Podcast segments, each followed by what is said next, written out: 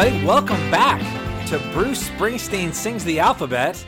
My name is Rob Carmack, and I'm joined here as always, as always, by As JB Clark. always. As always. As always. How we doing, JB? Good. It's nice to talk to you other than text uh, for the, like, what, second time in a year and a half? It's been Has a it little. been- it, it's been a little Has it while. been, it, it's not been a year and a half, has it? It's only been like I, I don't less know. Less than I- a year? It- Isn't it been- less than a year? It has been less than a year, but not much less than a year. It's, Oh it, has been a little feels- while. feels like it's been forever. It feels like it's been decades. It ha- it does. Yeah, we were we were running on empty for a little while, and we took a little bit of a break. And uh, we when when Bruce Springsteen announced that he was going to go back out on tour, we we started texting and said like, "Hey, if, if Bruce is getting the band back together, should we?" Question Should mark. we get the band back together? and I, I think I think the conclusion was a resounding yes. I think I think we should. I, you know, I, at least JB and I seem to uh, to agree on that.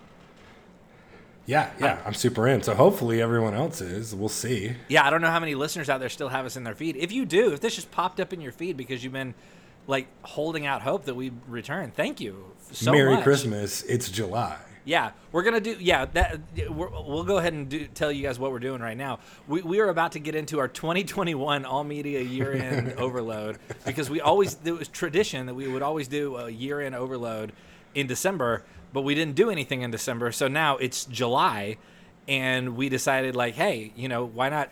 As JB called it, Christmas in July. So Yeah. uh, so do it. we're gonna we're gonna do that. So here here's the plan for for the foreseeable future. We'll just, let's just roll right into this, JB. Why beat around the bush? Why mess? Around? That's around? right. So here's the plan. If, if you're if you've been wondering, and some of you have emailed us asking, you know, what what the plan is going forward for the podcast. Is there a future going forward for the podcast? Here's what we're gonna do today. We are putting in your feed the 2021 six months later all media year end overload, and then we will be out of your feed again for a little while, for about a month or two. Maybe not not two, but a little probably. I- I'm gonna say six to eight weeks. Would, would you say that's Yeah, fair, JB? yeah, that sounds right. That sounds right. I'm in the middle. I, I'm right at the beginning of a move, eh, or and I just moved. yeah. So we we are not really in a position where we can commit to an every re- week kind of thing. So we're going to give you guys this episode as a way of saying we missed you. We, we you know we missed each other. We're looking to to reconnect in all kinds of ways, and um, and so we're going to do this episode. Then when we come back, we're going to do four more episodes to round out the the Jason Isbell se- series because we never did finish that out. That's right. And we're completion. We're famously we're completionists. Yes, we are.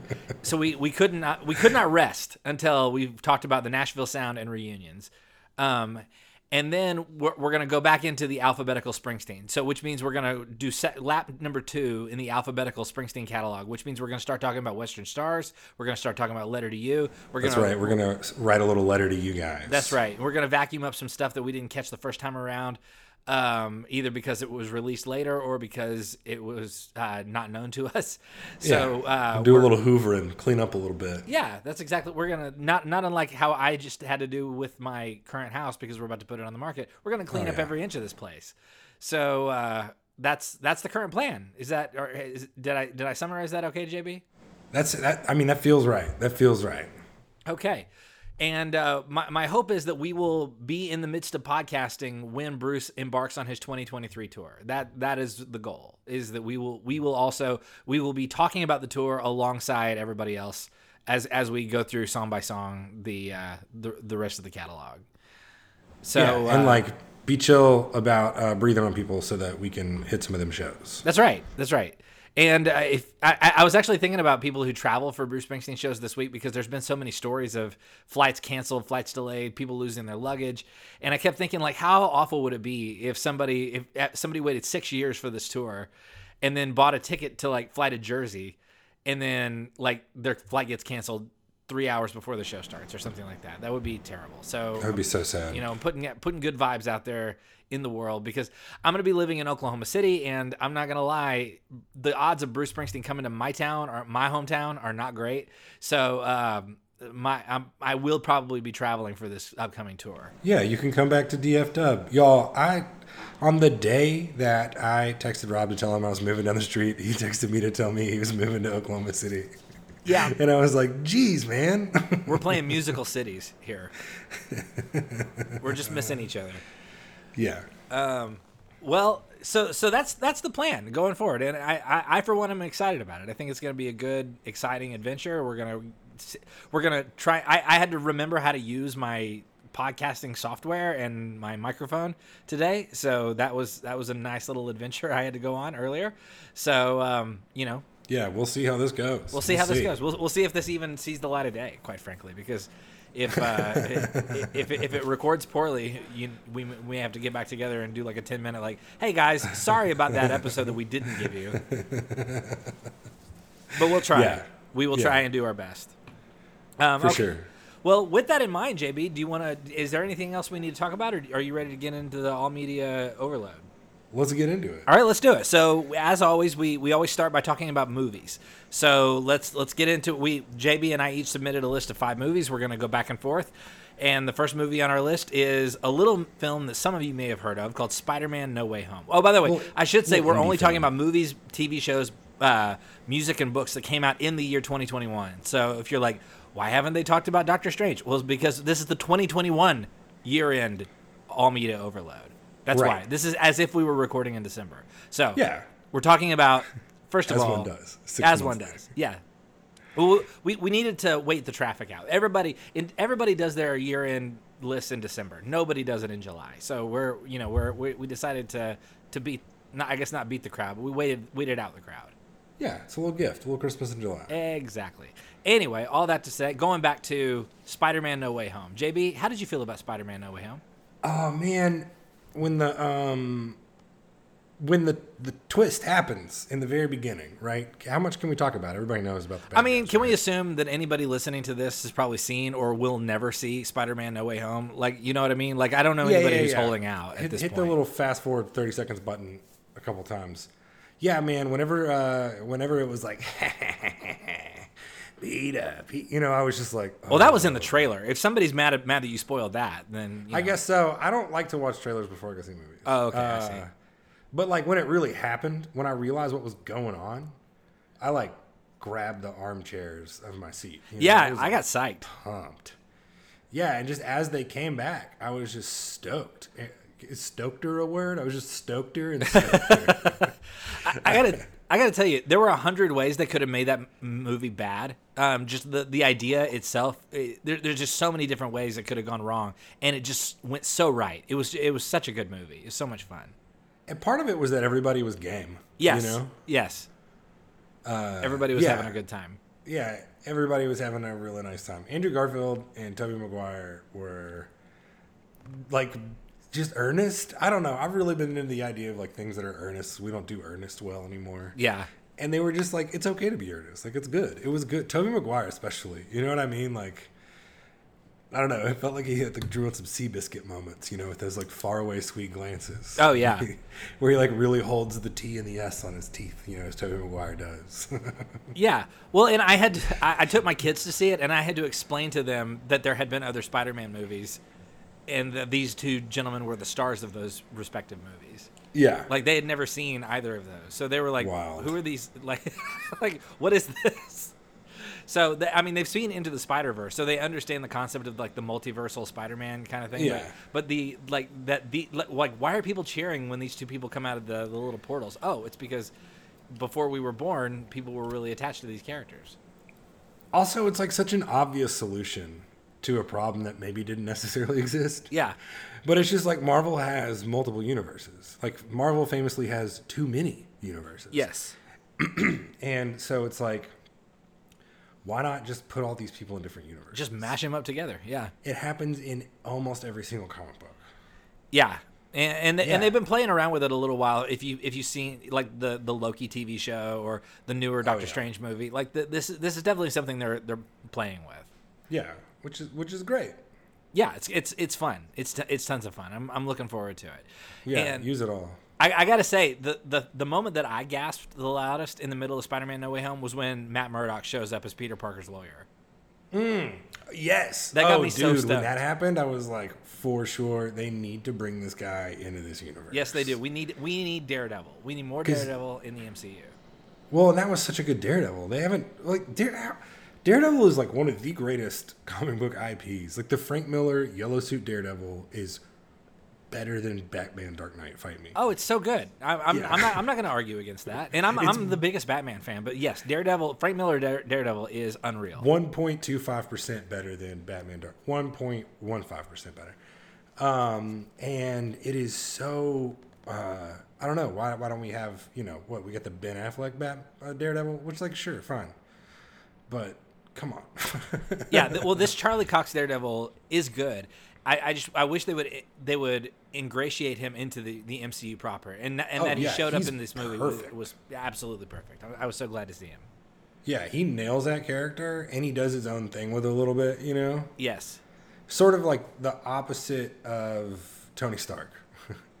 like he nails it, but he just nails it because he Robert Downey is Tony Stark. We found out. Absolutely. Yeah, And, he's like, one and yeah. the same.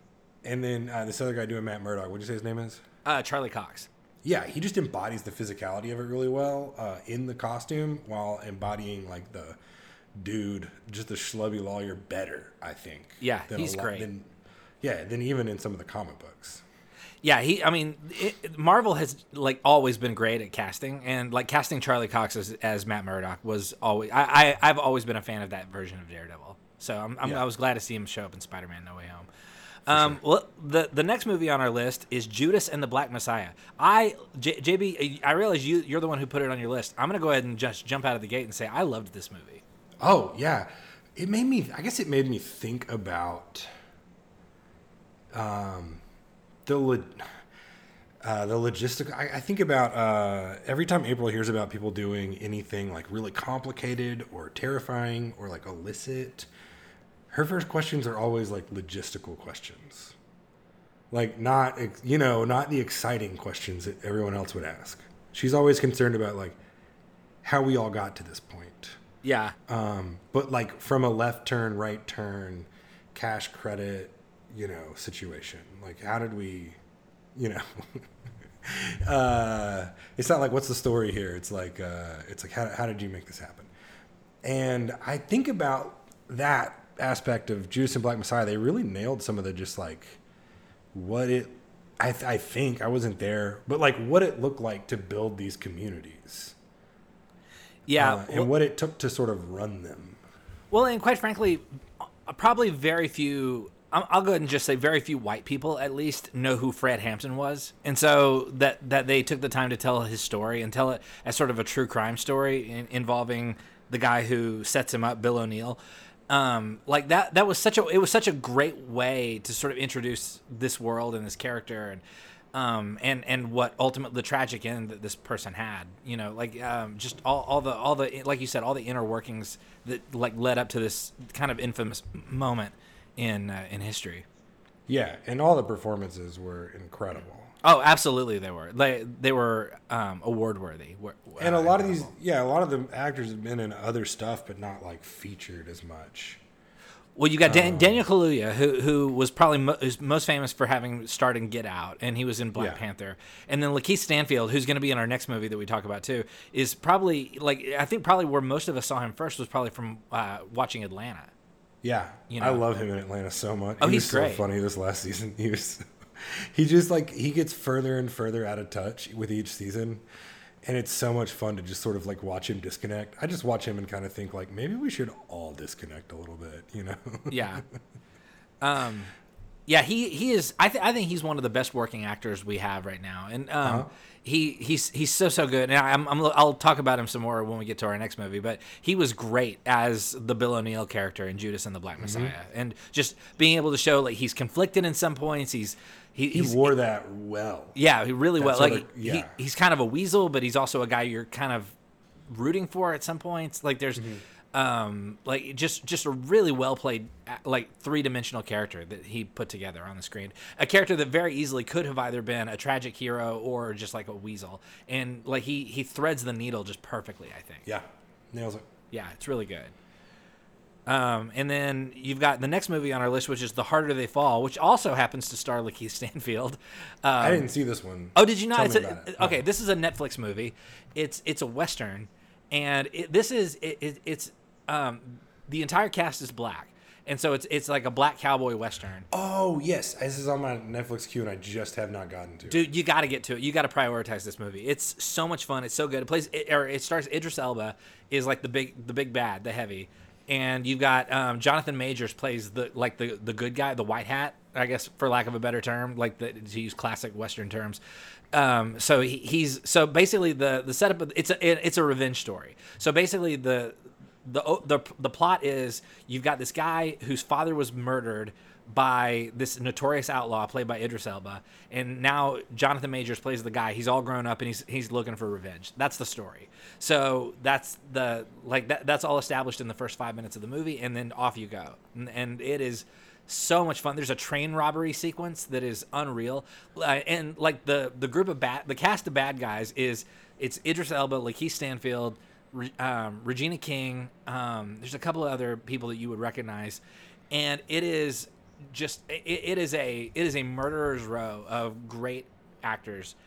Um, just having tons of Delroy Lindo is in it, and um, I'm trying to think of who else is in it. I don't think I realized that Lakeith and Idris were like playing next to each other, and so it's it is now number one on the list. yeah move it up that list you gotta you gotta see this movie um, you're you're gonna you're gonna watch this movie and the whole time you're watching it be like oh i didn't know they were in this movie like it, it's just it's one of those movies that um, you just you, you the longer you watch it the more you just continue to recognize like i can't believe they got this one person to play this one part just for like five minutes and uh, oh Zazie Beetz is in it um, I, I mean, I could, I could just sit here and name the cast, and it would it would take me half an hour. But it, it's it's a really good movie. It's a western. It's on Netflix. You can watch it right now, and uh, it, it is so much fun. I love a good western, and it is it's so so well done and so much fun. So that is the harder they fall. And now the next movie on our list is yours. Uh, this is Bad Trip. I don't know this movie. Tell me about it. One second, I hear a kid, and I don't know if that kid found a parent. I'll be right back. Oh sure, go ahead. Okay, all good. She was with a parent. Oh good. She was just not happy with that parent. Ah.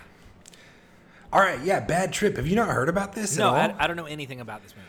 Okay, I've seen this a few times, and I think that the way to watch this, uh, I think I nailed it. It is to watch it, listen to them do interviews about it, watch it with uh, a, a close friend or spouse, and then watch it with an in-law. Uh, because because just watching this with other people is as fun as watching it. Um, So what like is new, it? new people? So Eric Andre. uh, is insane. I don't know if anybody knows Eric Andre. He's like a comedian who's willing to just throw him whole, his whole self at whatever punchline he's trying to figure out. Like his whole body, he'll do anything. Super funny, very physical. He's one of those people that like looks like a goofball, and then you see him with his shirt off, and you're like, "Oh, this dude works out," but he totally doesn't look like he would. Uh, and so he is. Um, and you, Rob, if you Googled him, you'd probably know who I'm talking Oh, about. I know exactly who you're talking. Yeah, I know. Oh, okay. Yeah. So he does a um he he's he does this movie called Bad Trip. It's a it's a prank it's a candid camera prank mo- narrative movie. So almost every single scene, I mean like 90% of the scenes are shot like in public with strangers. and it's all strung together. And so as you're watching this, you're like, "Wow, this is amazing." And then you know, whenever you learn more about it, you realize they did these things 10, 15 times with different people, and then use the takes. And there's stuff like, like it just starts off, and you know, uh, Eric's like. Ah, his alarm goes off and he's like in a bathtub full of beer can, empty beer cans. He's like, ah, but like there's a there's a, a plumber in that bathroom that they had like hired to come look at it and he's like ah and he jumps out. And the plumber's like freaks out. And he's like oh no i'm late. And he runs and he's like running down the street and he runs into this house where this lady's like cleaning it. And he's like, "Oh, I'm so sorry," and he like jumps through this glass out the back porch, and he's just like, the whole thing is, is like he's doing this giant, like during this giant chase scene. There's like it's one minute of the movie, and there's like six different prank shots with people in them. Like uh, at one point, he's you know he's doing all this stuff, and he runs past the lady struggling with her groceries, and then he runs back into frame and like helps her, and then he runs off. Anyway, all these people are just like people that they, you know, were shooting, and then they you know got their permission after like whatever happened. uh, in public, and but it's a narrative and it's all strung together. And they um, so it's Eric Andre and Lil Rel Howery. Oh, okay. and um, I forgot who they had to play Lil Rel Howery's sister, but the story goes that like Eric Andre and Lil Rel Howery had this one prank where they did drugs together, like dropped acid together, and then woke up and both of them were in a Chinese finger trap, but like not with their fingers. and they gosh. walked they walked into a barbershop in Atlanta. And one of the guys like had a knife. He was like, "I normally carry a gun. Y'all need to get out of here." Oh my gosh. And uh, Lil Rel was like, I quit.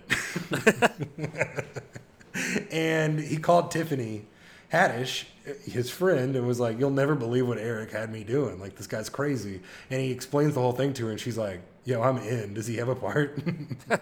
and at that moment, like, the, the person who was supposed to play Lil Rel's sister had dropped out for whatever reason. They had something else or something. Anyway, it's brilliant. It is a brilliant. It has taken me forever to explain this movie. It is just like hilarious. It's about how good strangers are, honestly. It's like about the kindness of just people. Because the whole every scene is like them needing someone to help them get through it. Um, it's really beautiful and it's super funny. Wow. it is like super funny. How can you watch this? Is it streaming somewhere? It's on Netflix. Oh, no way. Okay, cool. Yeah. Wow. You- Uh, I, may, I may have to check that out.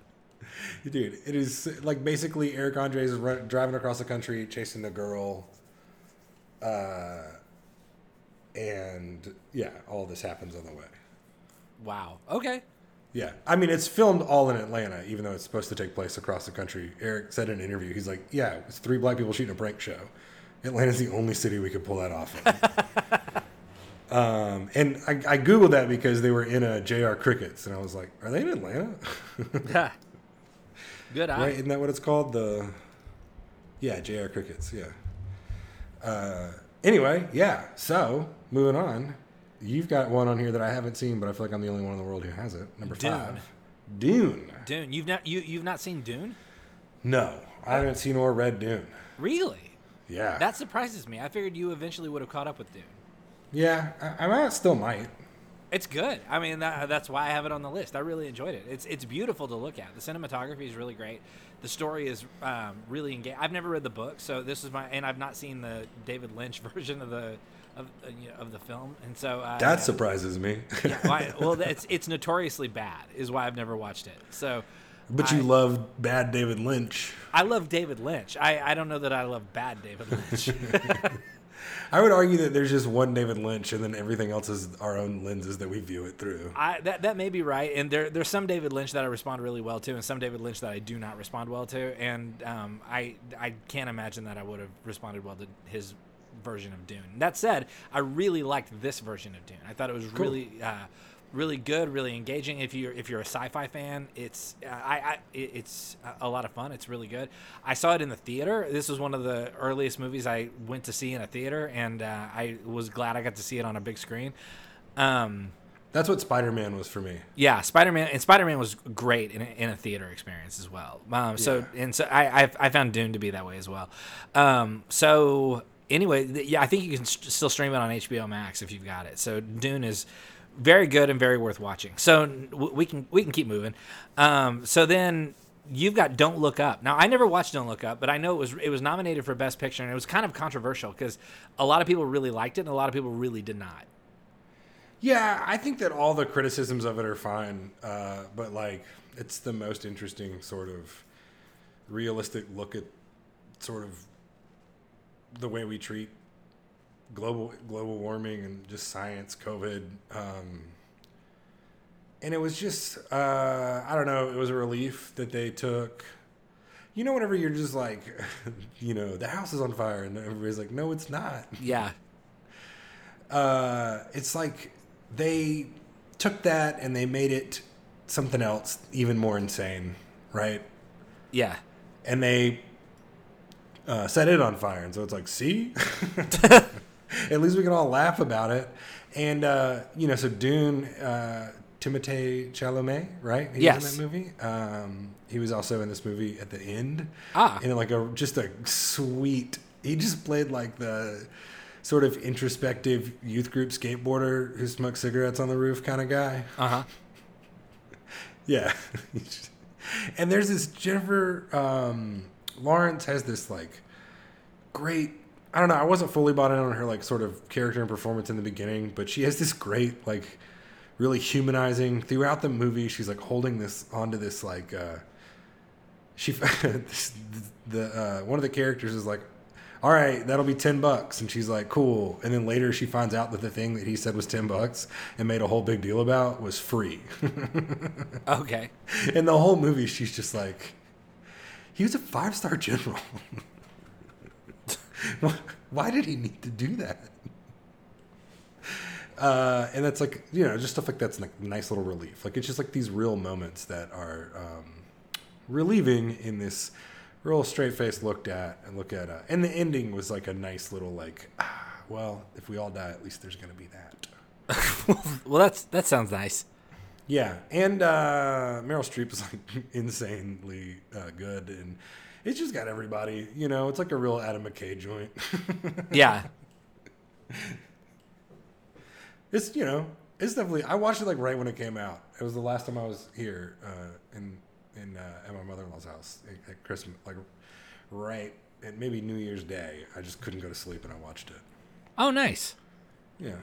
Well, I know a lot of people were looking forward to it, and I kind of was too. And then I started getting bad reviews, and I was like, well, maybe I don't need to watch it right away. And then I just never did.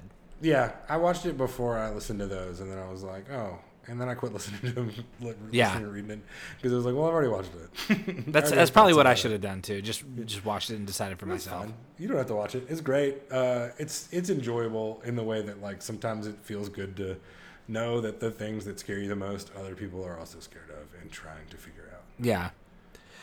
Well, speaking of things that people are trying to figure out, um, the next the next item on our list is the tragedy of Macbeth. Did you watch this? I didn't. No. This is uh, it, it's it's a Joel Coen movie, and it's uh, or directed by Joel Coen, not the Coen brothers, just Joel. And um, I'm a Coen brothers completist, and that I guess that includes whatever Joel Coen makes without his brother Ethan. Yeah. And so uh, I I watched this. I, I'm I'm a Denzel Washington fan, and I'm a Frances McDormand fan. So there were any number of reasons that I I should have wanted to watch this, and I did. Yeah. And um, it was beautiful to look at. It's uh, if you're if you're familiar at all with the Macbeth, the story of Macbeth, or if you're not, and you, you think like, man, maybe that's just something I need to know about just for educational purposes. This is a good sort of jump into that uh, into the story of, of Macbeth. It uses the the Shakespearean language, so it's.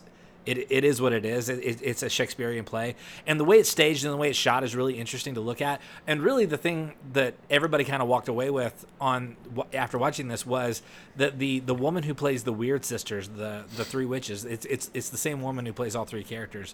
Um, she is unbelievable, and she kind of steals the movie. And it is uh, it, it, it's it's a artistically it's a really well done movie. I think I. I, I, I think I enjoyed having watched it more than I enjoyed the actual act of watching it. Like Yeah, you know, I'm with you. But at the same time, I'm, I'm really glad that they made it. I'm, I'm glad that it exists. I'm glad there is a version of Macbeth out there that is, Uh-huh. it's under two hours long, and it's it's something that um, at at some point I'll probably as when my kids are teenagers, I'll probably let them watch it and say like, you know, this is one of one of those things. If you're interested in storytelling, if you're interested in Shakespeare, then this is one of those stories that you kind of need to know, and um, and so. Tragedy, the tragedy of Macbeth, and Denzel Washington is, of course, excellent and uh, worthy of our attention as always. And so, Did uh, you see Fences? Yes, I love fences. Yeah, that makes me think I want to watch the tragedy of Macbeth a lot. Like he he does stage on camera well. He does. like better than I've seen maybe. You know what I mean? well, and he spent a lot. Like he was in fences on Broadway, I think, for a long time before Right, before they filmed it. And so I, I think he's he, I think he's at home on the stage. And so I think I think you're absolutely right. So He just when- when- translates it really well. And and he's he's so I mean, I, I don't know exactly how to describe it, but he, he's so magnetic. He's so charismatic. He so naturally holds your attention. Like he's one of the like he's a he's a genuine movie star. And You might so say like, that Denzel Washington is the greatest actor of all time ever. Period.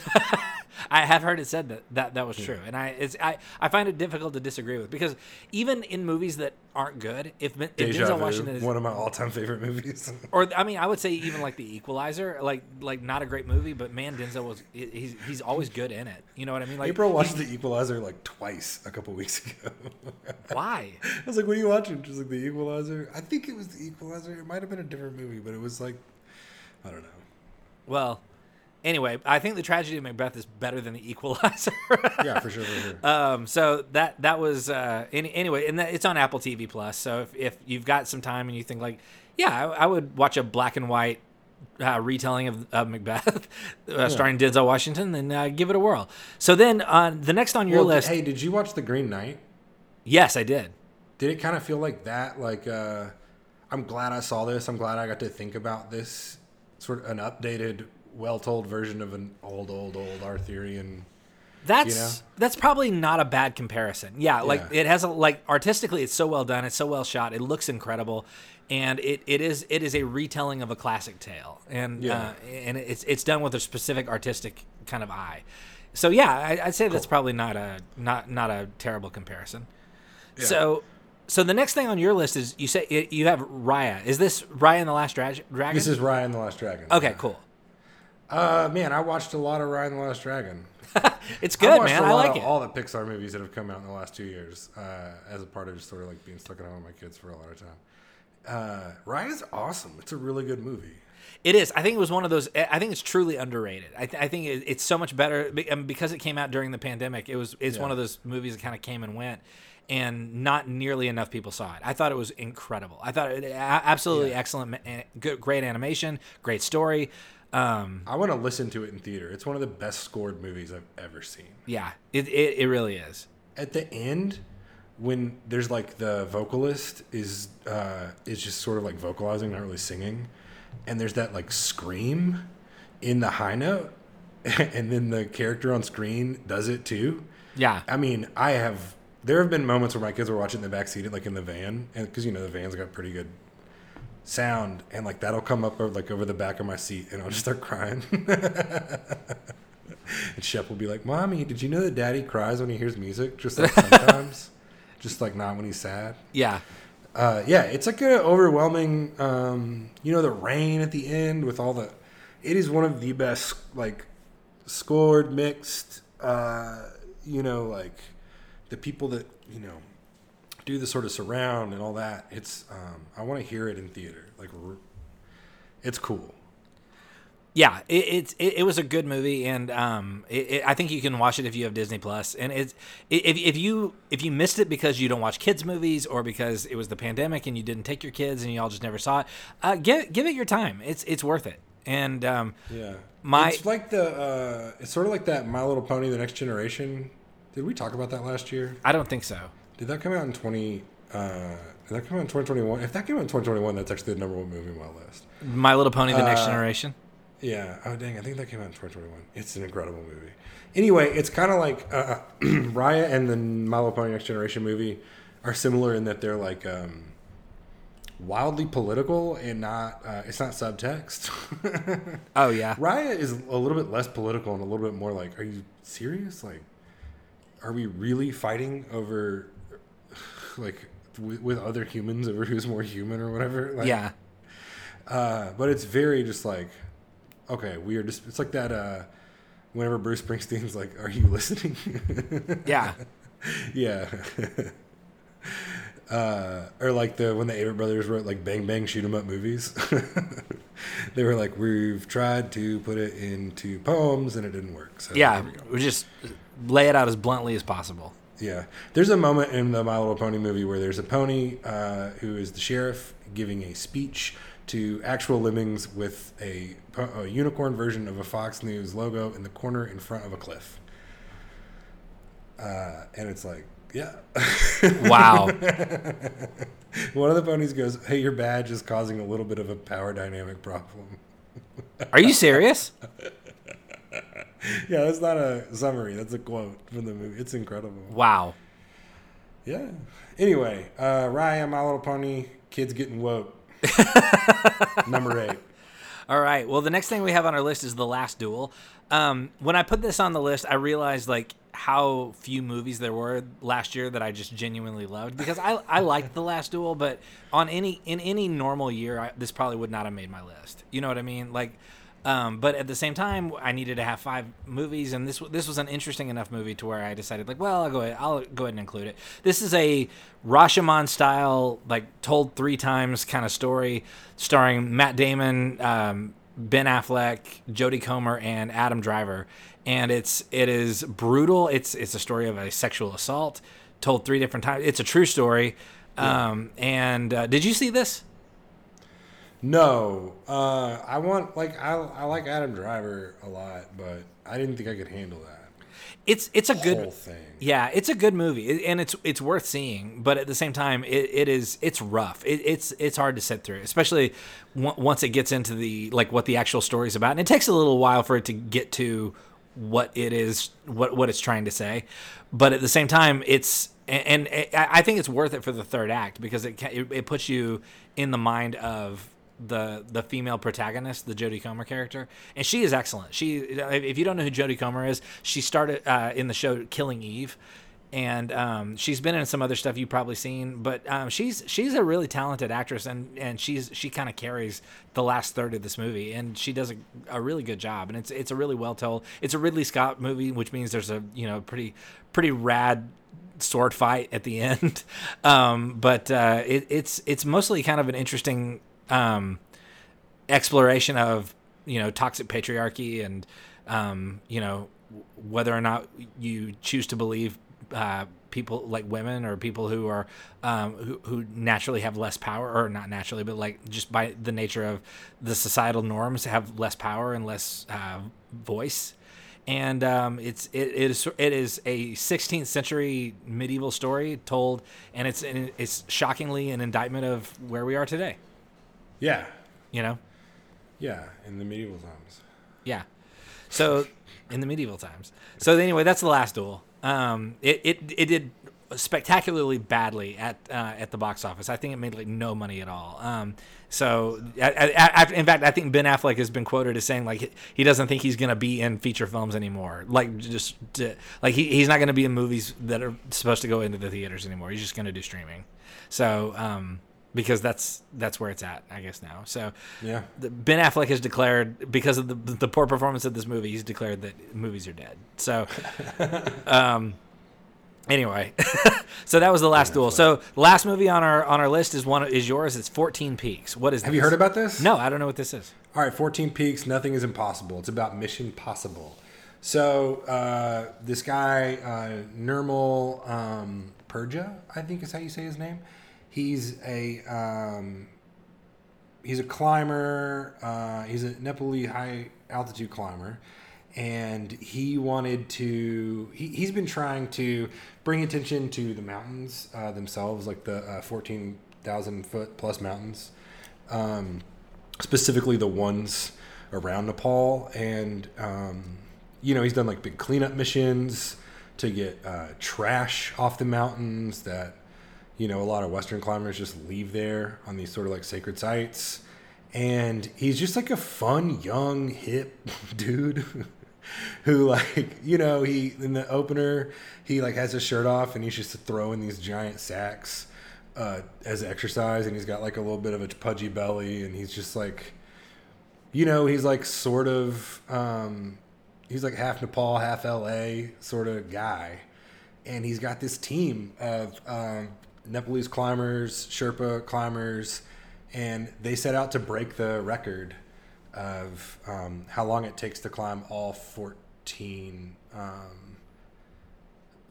uh, of the, the 8,000 um, meter peaks. And so, um, yeah, so I mean, they do it. Yeah, They do it in. Uh, so Reinhold Messner did it for the first time between 1970 and 1986. Took him 16 years. He's a legend. I have a, a Reinhold Messner guitar player. I mean guitar pedal. It's a it's a clean overdrive, and it was named after him because he climbed without oxygen. Uh, and then in 2013, a guy had completed his seven year and 310 day, basically eight years. To, so he beat Messner's. He broke. You know, he cut Messner's record in half um, and he did not use oxygen. Uh, Purja and his guys use oxygen for like the last 500 meters just because they have been on mountains before where they were too beat to go rescue somebody after summiting. And so they did use oxygen on that last little bit and they just kept it with them. And they ended up rescuing people like on every single summit while they did the whole thing in like six months. Oh wow. yeah, six months and six days. Dude, they were running up and down these mountains and then getting to the bottom and hearing somebody on the radio be like, so and so stuck, and then top roping up to the top, like hanging from a hundred foot rope up into the mountains uh, from a helicopter to go rescue somebody. Like a day after climbing one of the 14 hardest mountains in the world. Dang. So they were going up Annapurna, which is like the hardest one, the most dangerous. Well, maybe not the hardest. I think K2 is probably the hardest. Uh, and there's this dude Don Bowie who's like he was like yeah try like 11 times or whatever. Uh, and uh, he's just like this big you know jocular Canadian. And he's like uh, and I was coming down and they were just like nah man come on. And like you know half a day later from the bottom they like dragged this dude just off sheer charisma up to the top of the mountain you know that he's been trying to climb his whole life um, and they made so many rescues, I, I couldn't even count through the movie. Um, and they just brought joy. They would like show up at a mountain where the weather had been bad for like two weeks, and there'd be all these people at base camp, and they would just like show up at base camp with a bunch of booze and a radio or something, and they would just like get base camp bumping, and the next morning everybody like in base camp hungover or whatever would just climb the mountain together. Uh, anyway, it's a beautiful movie. It is super inspiring, and it does a really good job highlighting um, climbers from the region, from the mountains that Westerns have been, you know, sort of like turning into these, you know, pop culture icons for so long. It like highlights the people who have actually been helping everyone get up the mountain. You know, like these guys are people who have guided so many climbs for other people, and um, so they raised the money so that they could do this instead of being paid to do it. They could go climb these mountains. Anyway, it's incredible. Nice. Yeah. All right, well, that does it for movies. And so now we're going to transition and talk about TV shows. So the first thing we have on our list is just reality TV with JB. JB's got a lot of thoughts on reality TV, so we're going to start with that. So uh, take it away, JB. Yeah, I didn't want to like talk about the nuance of Survivor 41 or Australian Survivor 7 or Top Chef 19, but last year all three of those shows came back, and uh, I don't know, like I'm not. I always joke with a buddy of mine, like, you know, the really unique thing about me is that, and then just say something that's, you know, like very human. but I'm always like, the last two years have been the hardest of my life. and everyone's just like, yeah. Uh, but when these shows came out, I needed them. I needed to see Jeff Probst come out. And I needed to see that the CBS cast folks had really worked so hard to bring in like people that represent a whole swath, uh, you know, of Americans. And uh, the same thing in Australia, and the same thing on Top Chef. They brought in these big, beautiful casts, and they did everything they could to keep things the way that we love them, because uh, they knew that like the last few years have been so unfamiliar. So they made whatever adjustments they had to make to make it happen. They made big sacrifices to make sure everything was safe, and they kept pushing the envelope a little bit. And it was just like I don't know when that Top Chef season and the Survivor season came out that my wife and I watched together. It was uh, it brought a little bit of like normal joy back in a in a time when we really needed it. Nice. Yeah. All right. Yeah, I, I, am a Top Go Chef fan. Uh, yeah, wasn't it such a good season? It was a good season. I mean, like, there's some news about one of the chefs that I, you know, kind of like came out that was a real big bummer after the season, but he didn't win, so it's fine. Yeah. Well, I think the guy who um, won there there were there was some controversy about him too. Oh, I didn't see that. Oh, dang. One Sorry. thing we talked about though was like it was really nice to just like half of the season is just the whole kitchen speaking Spanish. Yeah, and it was fun. It was nice. Yeah, it was a, it was a good season. It was like you said, it was a much needed reprieve. It, my my daughter, my nine year old daughter, and I watched Top Chef together, and and oh, we, cool. we we really love it. All right, so tell me about Yellow Jackets. All right, so yeah, the next thing on our list is a show called Yellow Jackets. This is a Showtime show. Um, are you aware of this show at all? I am, and I have thought about watching it. I just it hasn't happened yet. It's and great. That's because I don't have Showtime. Oh, okay. It, it is great. It's it's worth it's worth subscribing to Showtime. Just binge the show and then you know do whatever you want to with your su- subscription. Um, so th- this is, I, I, think it's it's worth the subscription just to have Yellow Jacket. So the, it's been compared to Lost a lot, but it's it's about a uh, an all girls soccer team that crash lands in the woods in um, in in the late '90s and it's it, it kind of jumps and so half the show takes place in in the the crash time so in the woods with the with the soc- with the girls soccer team. And then Yeah. the the other half takes place in present day with the survivors of the crash or with whoever we know of that survived so far. And like you've got christina ricci melanie lynskey juliette lewis and i cannot remember the the the fourth um hang on i'm gonna look it up because i don't want to i don't want to do her wrong by saying her name wrong or by not knowing her name. Um but let's see uh you've got um tawny cypress plays taissa. And so um you you've got these these characters who have sort of been through a trauma together and they're kind of reckoning with the aftermath of that. And it's it's been compared to to Lost a lot because of the plane crash element because there's like a mystery kind of surrounding some of it.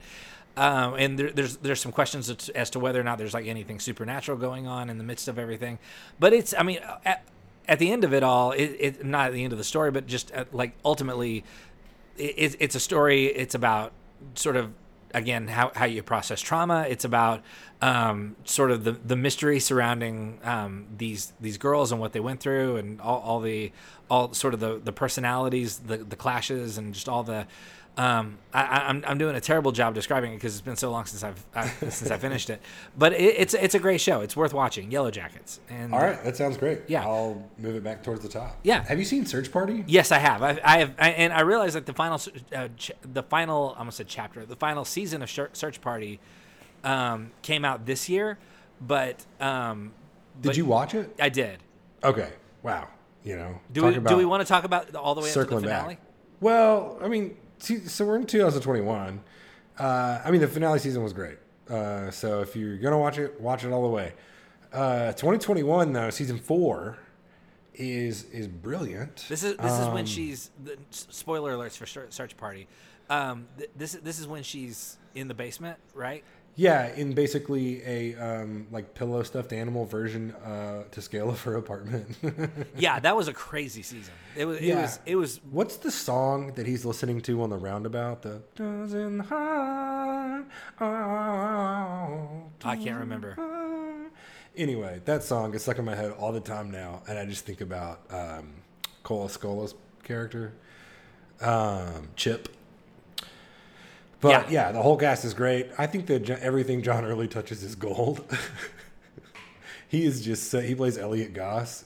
like, He's in uh, the After Party this year too. Have you Have you watched that?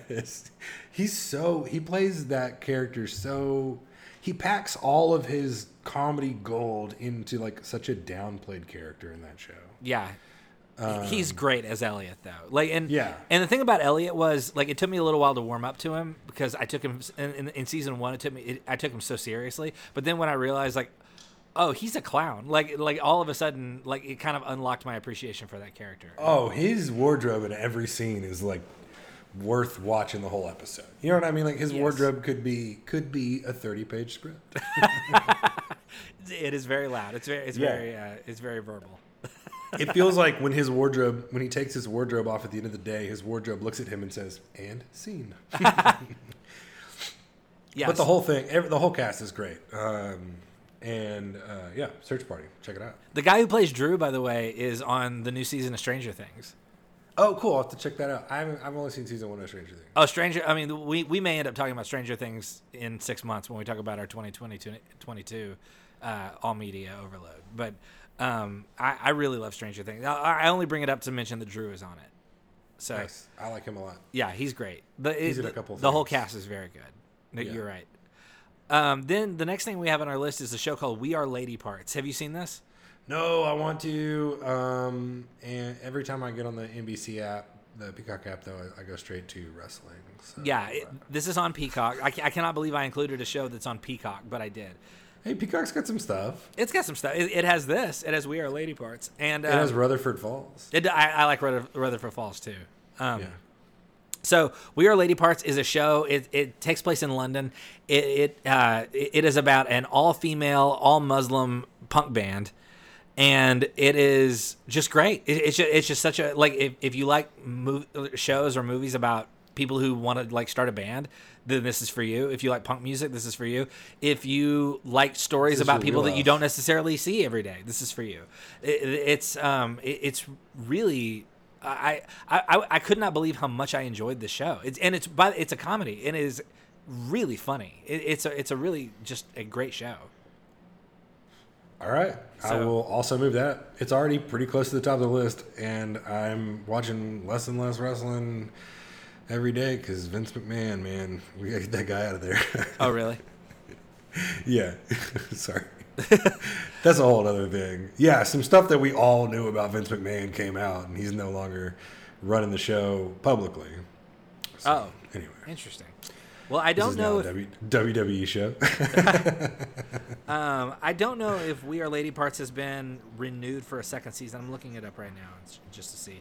It looks like it has been renewed, but they have not announced when the ne- next season is going to be. oh, So, um, looking forward to it. I, I, I- can't wait to see more of this story. Although that said, season one, if, if all you had was season one, it's a it's a very satisfying season. So, Yeah. you, you can watch that and be done, and, and you'll you'll enjoy it just fine. So, You, you know, I picked Westworld back up because I thought that was the last season, season three. And then I got to the last episode and I was like, it's becoming very apparent to me that this is going to be a cliffhanger. That is a show is that I've what I signed never. I've never dipped my toe into trying to watch that show. You can leave it out. It's fine. That's what I've It's heard. Good. It's good enough. I've I've heard I mean I realize that Westworld is not on our list, but I, I've heard that Westworld is convoluted just for the sake of being confusing. Yeah, for sure, for sure, for sure. I think it ended. I think the last season kind of actually brought some answers. Um, so, have you seen WandaVision? I loved WandaVision. WandaVision was So- very good. By the way, and also if, if you've not yet seen Doctor Strange in the multiv- Multiverse of Madness, WandaVision's kind of crucial homework before you see that movie. yeah, I haven't watched that yet, but I have seen WandaVision, so we're good. WandaVision, yeah. So talk talk about WandaVision. Let's pretend like we haven't seen Doctor Strange yet, and just talk Okay, about yeah. WandaVision. So the first, ep- so WandaVision, it takes place in um, TV shows, in TV show genres, and so Well, the first sitcom episode genres, like and it, Yeah, it- sitcom it, genres. It moves through time, basically. Yeah. Uh, and so, yeah, whenever they got to like step by step, I was just like, okay, I'm in. Yeah. but uh, yeah, so it starts off in like a really sort of like, uh, you know, like I Love Lucy, Meet the Beavers, Dick Van Dyke. Dick Van Dyke. Um, and I wasn't fully in. I was like, okay, I'm not sure what we're doing with the format. yeah, it takes about three episodes to really figure out what's going on. Yeah, but one thing it has going for it is, and maybe I don't know, this is another one of those little unique things about me, but I'm just like remarkably charmed by Elizabeth Olsen. Uh, and so it's easy to, you know what I mean? Like she Oh, she's very like, good in the show. Yeah, she's super good. And part of the show is her sort of like looking at the camera and making you wonder if she sees you or not. Uh-huh. You know, and Because so she's like, magical. And that, yeah, yeah, and that is one thing that she's really good at. you know, is sort of like doing that. Yeah. And so, uh, yeah, I, I like it. I'm glad to see that they let the superhero genre do something. I think this is part of the one of the things that sort of signaled, and I, I think Disney's done it with some Star Wars stuff too. Probably much to a lot of people's chagrin, but I don't really care. uh, where they they've recently just kind of been like, uh, you know what, everything can exist in this universe. You know, Yeah. any any story can exist in this universe. It doesn't have to be a sto- an, a Spider-Man origin story. It can be any story in this universe, Yeah. and that they do that really well. It was pretty bold how they decided to tell Yeah. that story too. yeah, and then like Kathryn Hahn, I'm I've been all in on since the beginning. I love Kathryn Hahn. She's Yeah, she was very good. Did you have you heard that they're doing an Agatha Harkness spin-off show of like of her character? I have, and I can't wait. Yeah. I think she's incredible. I think she's got so much range. I think that uh, she's been playing second fiddle for way too long. Yeah, she's very good. She's really good Yeah. in the show. She was in like a weird HBO show a couple years ago. She was the lead. I forget what it's called. Miss something. It was. uh, She was incredible in it though. Oh, I don't know. I Never saw it. Yeah, it was. It was kind of like a steamy, suspenseful, eight-part miniseries kind of thing. It was. She was incredible in it. I'm gonna look it up so that people aren't shouting at their iPhones. Um, hold on. So Kathryn Hahn. Um, let's see. Looking for Miss, show. Miss Fletcher. Mrs. Fletcher. Mrs. Fletcher. Okay, there you go. I just you're you're right, Mrs. Fletcher on HBO.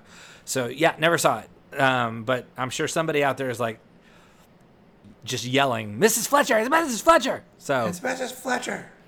um, so yeah, WandaVision was good, um, and I, I thought I, I thought all of the Disney Plus Marvel shows uh, last year were um, were worthwhile. Well, I say that Falcon and Winter Soldier didn't really do it for me, but um, the the other ones I thought were very good.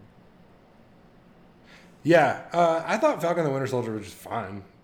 Yeah, that, that I, I had the same reaction. Like I'm I'm not mad that I watched it, but I Yeah. like if, if if I had I, it's probably the one I forget about the most. For sure, I was I was very glad to see those people play those characters, and I, I'd have been very happy to see them have a better writers' room. But Yeah. Well, and I'm I'm I mean, I realize there's a lot of like superhero fatigue and Mar- Marvel fatigue. I'm I'm kind of in for all of it though. So like pretty I mean something something would have to be really bad for me to be like I'm out. I can't watch this anymore. So um, because I, I, just, I I'm, I'm fully invested in the Marvel Cinematic Universe, and that I constantly think about that. There's this trailer for like a, a romance movie where a stormtrooper and a um, I forgot the race of the uh, other character. They fall in love like in a bar on Tatooine, and the stormtrooper like runs away from the Empire. Uh, and anyway, the one of the reviews, it's a parody trailer, but one of the reviews is like the Hollywood Reporter. Why can't every story take place in the Star Wars universe? and it's just like the fact that it's a Star Wars movie is like fully inconsequential to the story.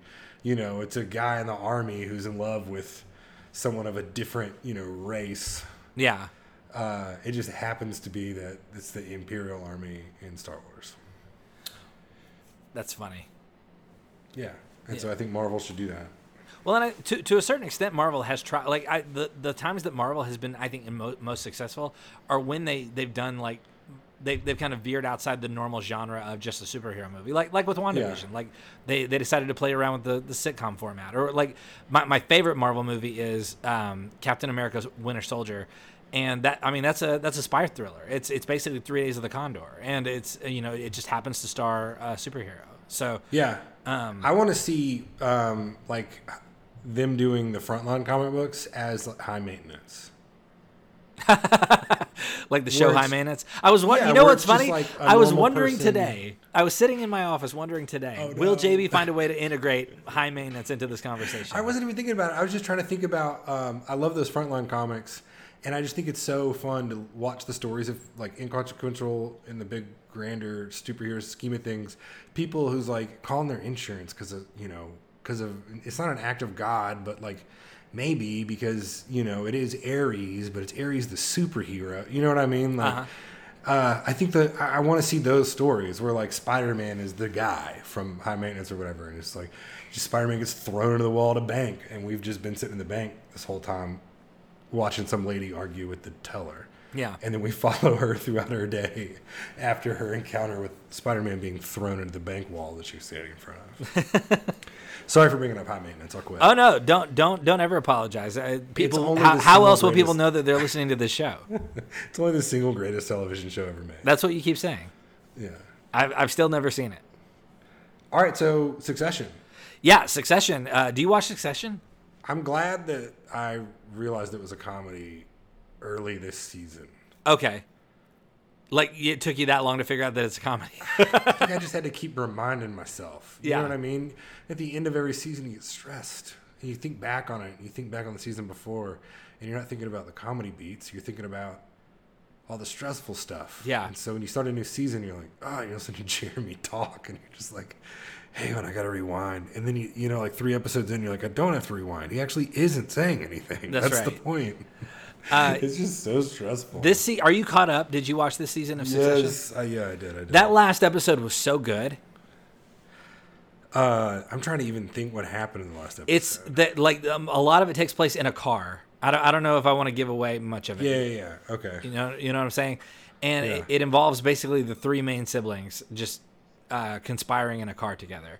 Yeah. And that was th- this whole season was really good. I the Tom storyline about how he was he thought he was going to prison and so he started eating like Denny's all the time to, to like prepare his stomach Yeah. for prison food. I just think that the best, the whole best joke in the entire story is that his name is Tom Wambsgans. yeah. And it's just like, what a you know, like what a sweater tied around the neck of a person. I You know what it. I mean, like what a human tennis outfit. Um, and I, ju- I just saw on Rotten Tomatoes they posted that they've started shooting season four, so I'm, I'm- I am pumped. I cannot I, I love this show. It I, I got Caroline into it this year, and she's she's into it too. She, and it was one of the, it's one of those shows like you the first couple times you watch it, you think like, why am I watching all these people that I hate? And then the more you watch it, the more you realize like I am sucked into this. Like I I cannot stop. So um, yeah, I did- you know you're me- it's like it's messing with you whenever you're like really rooting for two characters to get together who are like that would be the most absolutely like you would n- in any other situation you'd be like this is inappropriate. And in Succession you're like I think they're in love. Yeah. um, it's. It's wild. It, it's it's such a it's such an entertaining, compelling show, and I uh, I'm I'm excited that they're making the fourth season right now. So anyway, that's Succession on HBO. So then you have I think you should leave. Yeah, are you up on Tim Robinson? Yes, and the the the the the sketch and th- these shows are so interesting because I think they're only like fifteen to twenty minutes long a piece. Yeah, Um, the the one where he he's a guy in a car and the he, there's almost there's almost a wreck and the guy in the other car yells, "Don't you know how to drive?" And he he leans out the window and he goes, "No, I have no idea what I'm doing. Uh, there's so many buttons and I'm scared." Which is like what he's that's the character is like he so he does the same thing as like as uh, don't look up um i think or i think that's what sam richardson sort of talks about in interviews sometimes is like he's playing this guy who's like this super exaggerated version of just like this white guy who cannot seem to read a room yeah, and who is just like fully emotional while being very macho. But he's not necessarily doing it like he's he's playing it from a, a perspective that's fully oblivious to that yeah, as a trope. And I don't know, it's interesting the way it sort of like I think it's good. I think it's good for uh, the world to see that kind of behavior and laugh at it and be like, "This is inappropriate." yeah. that this is funny because it's inappropriate uh and like label that you know what i mean Yes. um and it's so I, did you watch detroiters No. oh uh, i've just given you a gift Oh yeah. a recommendation you think this is good imagine every episode is him and tim and uh, sam richardson together Is Tim Robinson in D- Detroiters? yeah it's tim robinson and sam richardson they're like Oh. best friends in real life they grew up in detroit they made a show called detroiters and then tim robinson's show is just sort of like the sketchy bits from detroiters Oh, okay. I'll have to check that out. Yeah, de- so they they they were like they run a really terrible ad uh, ad like a marketing company in Detroit. Uh, and it's so funny. it's so funny. And Sam Richardson, I think, is like the sweetest, kindest, funniest, most handsomest guy in Hollywood. You know, like Uh-huh. I, I I just want to give him a hug and be his friend. Um. So yeah. Anyway, I think you should leave. It's It's very funny. I laughed so hard at the first joke in the last episode that I almost choked to death on like on just like my own like mouth. Yeah. Uh, the one where they're in HR yes. and he's like, I hired this guy to come in.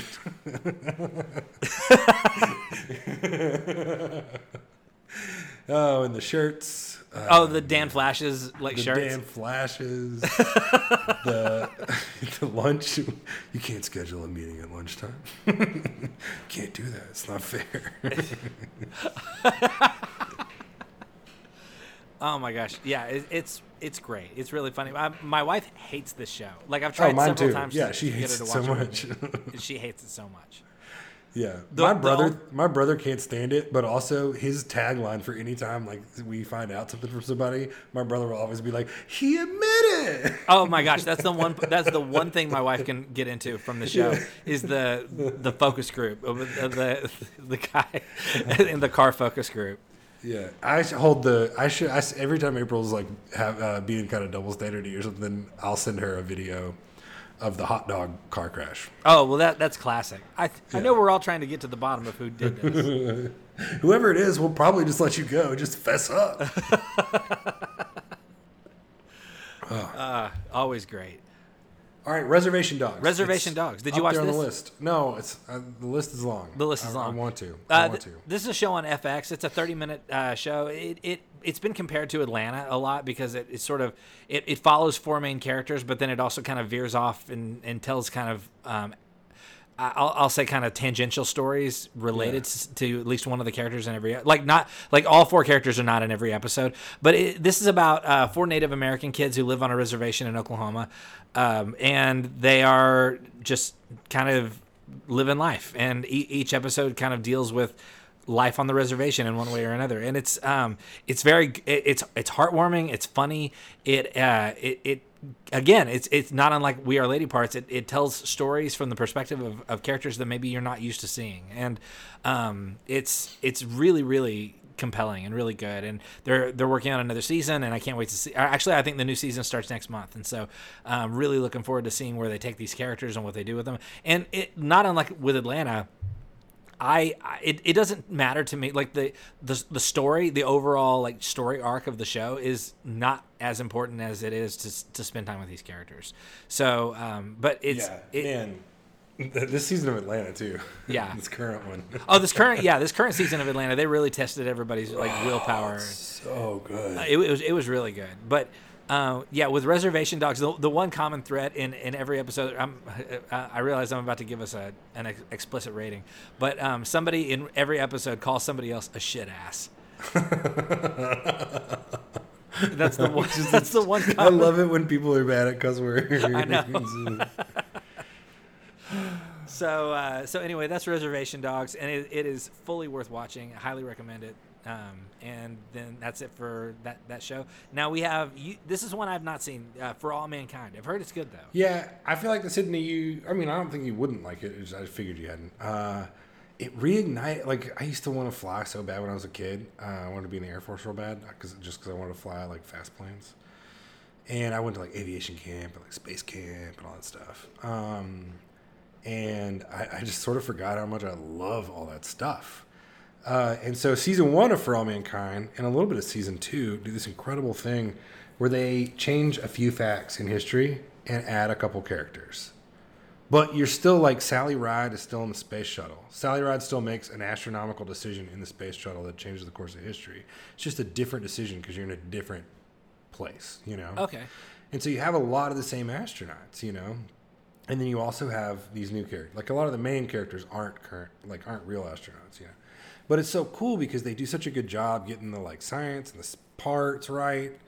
Like, um, there's this moment where they need to solve a problem so that they can beat Russia to a certain thing, and so what they do is they um, they re they uh, refigured the original space lab, which I don't know if you remember. It's just like basically like a box, like a, it's like a Lego piece, but it's a spaceship, and it's like one room on the inside. it's like an IKEA kitchen, and uh, so they like refigure that into this like hab, like this ha- habitable space to solve this other problem. And so in the show, you never have the original space lab, right? Which is the precursor to the space station, which like was so cool to see them do that. They repurpose the actual thing to make another thing. And if you've been around a model of the original space lab or like in one of the you know ones that they have on display, like you can see it in the other, you know, you can see parts of it in this larger set that they made, which it's just so cool. And on the app, like on the Apple TV Plus app, you can like tour the all the different stuff, um, like the landers and the ships and all that. Oh, And nice. It's just it's just really cool to see like an alternate version of like what it would have what it would have taken to make us commit to space for a longer term and what it would have looked like, and whether or not that's beneficial. You know. Yeah. Uh, and the answer is who knows? You know, just like it is now. It's the same answers we have now. I've, I've heard that this story, the show continues to get better with every season too. I don't know, but that's just because I was so fascinated by it being anchored in reality, and Uh-huh. it still is. It still is a good bit. Um, I just realized uh, just now that I watched a part of an episode earlier today that I haven't finished, in which one of the characters debates Bill Clinton on stage, and I didn't even think about it. Oh wow, interesting. I didn't even think about it until now. So they do a pretty good job of like incorporating it. You know what I mean? Uh-huh. Like, it wasn't a thing where like they were like, she's gonna debate Bill Clinton. Like I watched her debate Bill Clinton on stage today. I just didn't realize that that's what I, you know, I didn't, I didn't realize how big that, of a sort of thing that is. Uh huh. Yeah. Anyway, for all mankind, if you like space, if you want to get into space, if you're, if you've as a child sat in a uh, one of the Apollo modules and thought about how cool it would be to flick those switches, And this is on Apple TV Plus. Is that right? it's on Apple TV Plus. Cool. All right. Well, I I have the, the next on our list. I have the Beatles Get Back. Did you watch this? No, and I need to. I mean, this is a music fan's absolute dream. This is this is all the the footage that they shot for the what was supposed to be a documentary about the making of the Beatles' uh, studio album that would ultimately be Let It Be. And um, leading up to like the culmination of this is the rooftop concert, Yeah. and you get to be a fly on the wall. And, and a lot of it, I I realize like there there are people who will try and sit down and watch this and will not be into it because it is it's a lot of just like you're a fly on the wall while the Beatles are just kind of like goofing around with their instruments. But as a music lover, you'll love this because you you get to see like there, there's a moment where Paul McCartney is playing his his bass and he's just kind of tooling around and you can sort of tell like he doesn't have a plan or he's, he's not like rehearsing anything. He's just kind of goofing off and all of a sudden out of nowhere he writes the song Get Back and he j you, you watch him do it. You you you get to witness the moment before the song existed to the moment that the song exists. And sounds awesome, too. it it is it's so good. And there's also I mean not not to just like belabor just all the things that are in this this documentary. There's also a scene where Paul and John think they're having a private conversation. They go into a separate room, and they don't know that. I mean, this sounds like something out of a movie, but the, they don't they don't realize that the filmmakers have hidden a microphone inside one of the potted plants on a table, and they're having an argument about whether or not to try and get George Harrison to keep from quitting the band, and they're having a real like candid conversation about the future of the Beatles, and they have no idea that they're being recorded, and this whole conversation is in this documentary and um, it, it is just it, if you're a music fan, if you're a Beatles fan, um, it is infinitely watchable. It is so so good. It's all on Disney Plus. It's very long, but man, I I could I, I could have I could have handled three more hours of it if if they'd wanted to give it to me. It was it was just that good. Nice, dude. So, um, I did want so that, that's the and I I could, I could talk for a lot longer about that, but I won't. Instead, what I'd like to do is I'd like to correct a wrong that we committed when we were making our list. Neither of us included Ted Lasso on our list, and I'd like to address that. Oh well, yeah. I just thought uh, because we had talked about season one a bunch. Ted Lasso season two is incredible, and the the monologue that um, I just forgot his name. the Nate? Defender. No, the Defender. Uh, Roy. Roy. The the very short monologue that Roy delivers to. I'm trying to remember everybody's name because I just haven't been thinking about Ted Lasso today. The, the owner. Oh, Rebecca. The yes, the small monologue that Roy delivers to Rebecca at the end of the first episode. I was just like weeping. Oh, when she was on a date with that guy, and he was like, yes, "Yeah, yes. yeah, that was great." Right, and it, just th- this. I, I'm I'm such a huge, just unabashed fan of this show, and Yeah. I, I liked it a lot the first time I saw season one, and then I went to London in uh, back in September of last year, and um, my wife and I we went to the the pub where they where they film a lot of the show, Oh, cool. Yeah. and um, and then on the on the flight back, we watched all, we binged the entire season two on the flight back from London, and I um th- th- this and and I, I rewatched the whole thing last year when I was just sort of struggling with like what to do about like my future as a pastor and. Um, just kind of needing something lighthearted and something that was a little bit more upbeat and optimistic. And Ted Lasso did exactly what I needed it to do, and it was there exactly when I needed it. And so uh, I did. I didn't want to have this conversation and not at least acknowledge Ted Lasso. Yeah, Ted Lasso is incredible, and I can't wait till season three. I, my only complaint with Ted Lasso is I wish they would make it a little bit longer and make it in in um, put more soccer in it, like in uh, like in um, uh, Friday Night Lights. That's what I want. Yeah, I could see that. Um, I want that so bad. and the, the soccer scenes are always good in Ted Lasso yeah, too. so- except for the first one in season two. That Oh, one the was the, most. That was the most like clearly everything in that scene was shot in a different room. yeah. it looked like a uh, someone like trying to Photoshop in Microsoft Paint. Well, they had to find a way. Spo- small spoiler for the first episode of season two of Ted Lasso. They had to find a way to kill a dog on screen. You know what I mean? And so they were, Football is death. yeah. um, Which, by the way, for people who are like, this show's too like unrealistically like nice and syrupy. They killed a dog in the first episode of the second season. So like, don't accuse it of being too just like flowery. You know? Yeah, I was. Me and April did the um, aces joke. Uh, aces. It's not even a word anymore. Yeah. Hey, what do you call? What do you call a band? Uh, what, what do you call a Kiss cover band with two stars with with two guys with stars in their faces? Two Frehleys. I can't, can't even say aces anymore. Oh man, that's funny. So yeah, Anyway. great show, Ted Lasso. So that that does it for TV for us. Uh, let's uh, let's see, where are we on time? Wow, we've got uh, depending on if we want to stick with our ninety minute rule or not. Um, but uh, we, we've we're, we're running short on time, so let's let's let's hit music. So uh, we, we'll start with Preacher's Kid, the album Preacher's Kid by Semler. This was yours. Have you heard it? I've, yeah, I have. I've listened to it several times. It's a really good album. Oh my god, it's heartbreaking. It's beautiful, um, and uh, yeah, I saw I saw her open for Relient K in Nashville a couple months ago. That's an interesting pairing. It was incredible.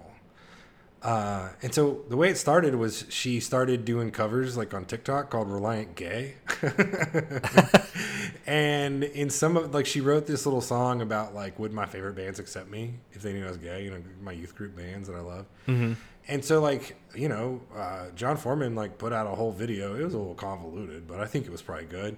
And uh, and you know, Reliant Gay brought her on tour and it was so good. It was so good to be in that room with all like the weird tattooed gay youth group kids who made it out alive. You know, like Yeah, yeah, like this is a room full of kids who didn't kill themselves.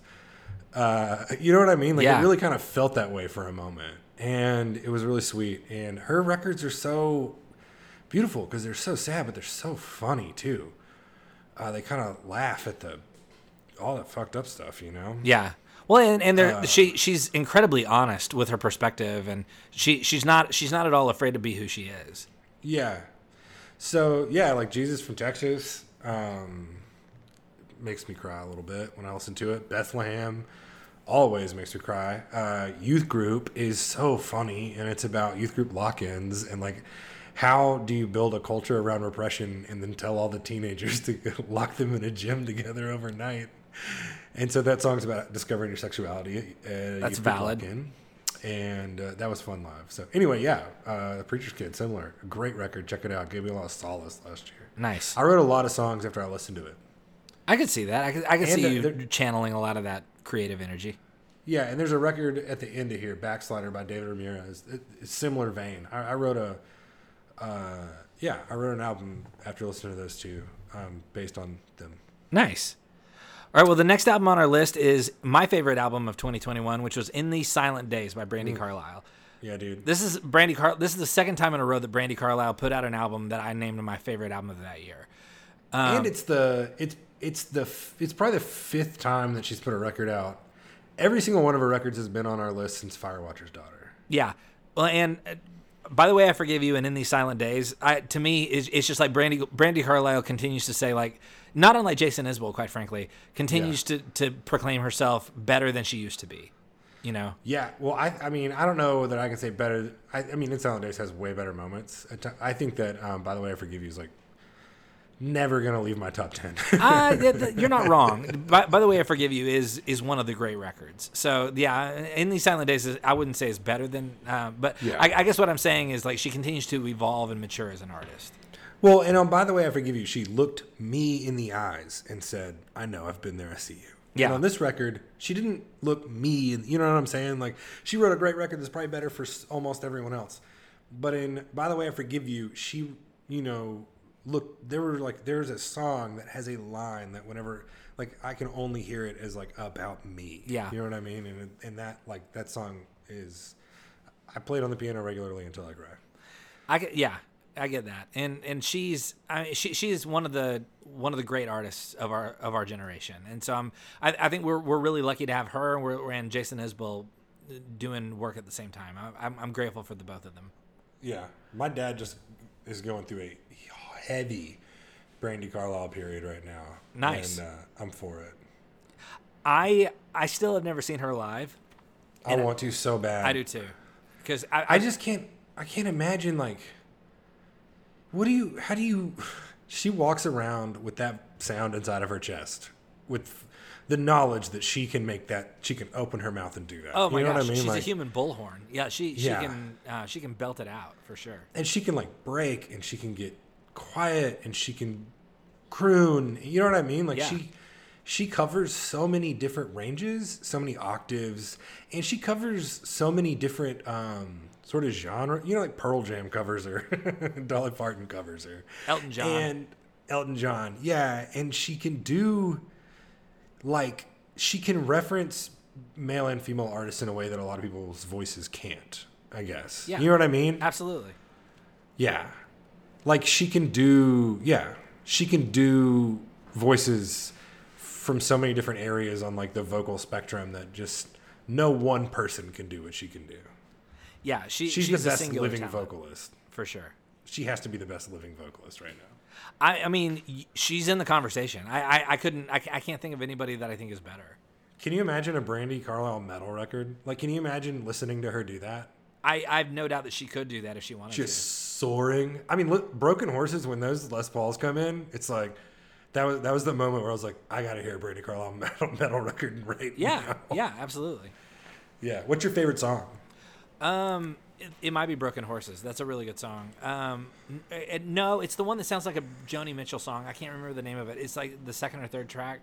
Let- you and Me on the Rock with Yeah. Lucius. Yeah, that sounds like a Joni Yeah. Mitchell song. It's a sweet song.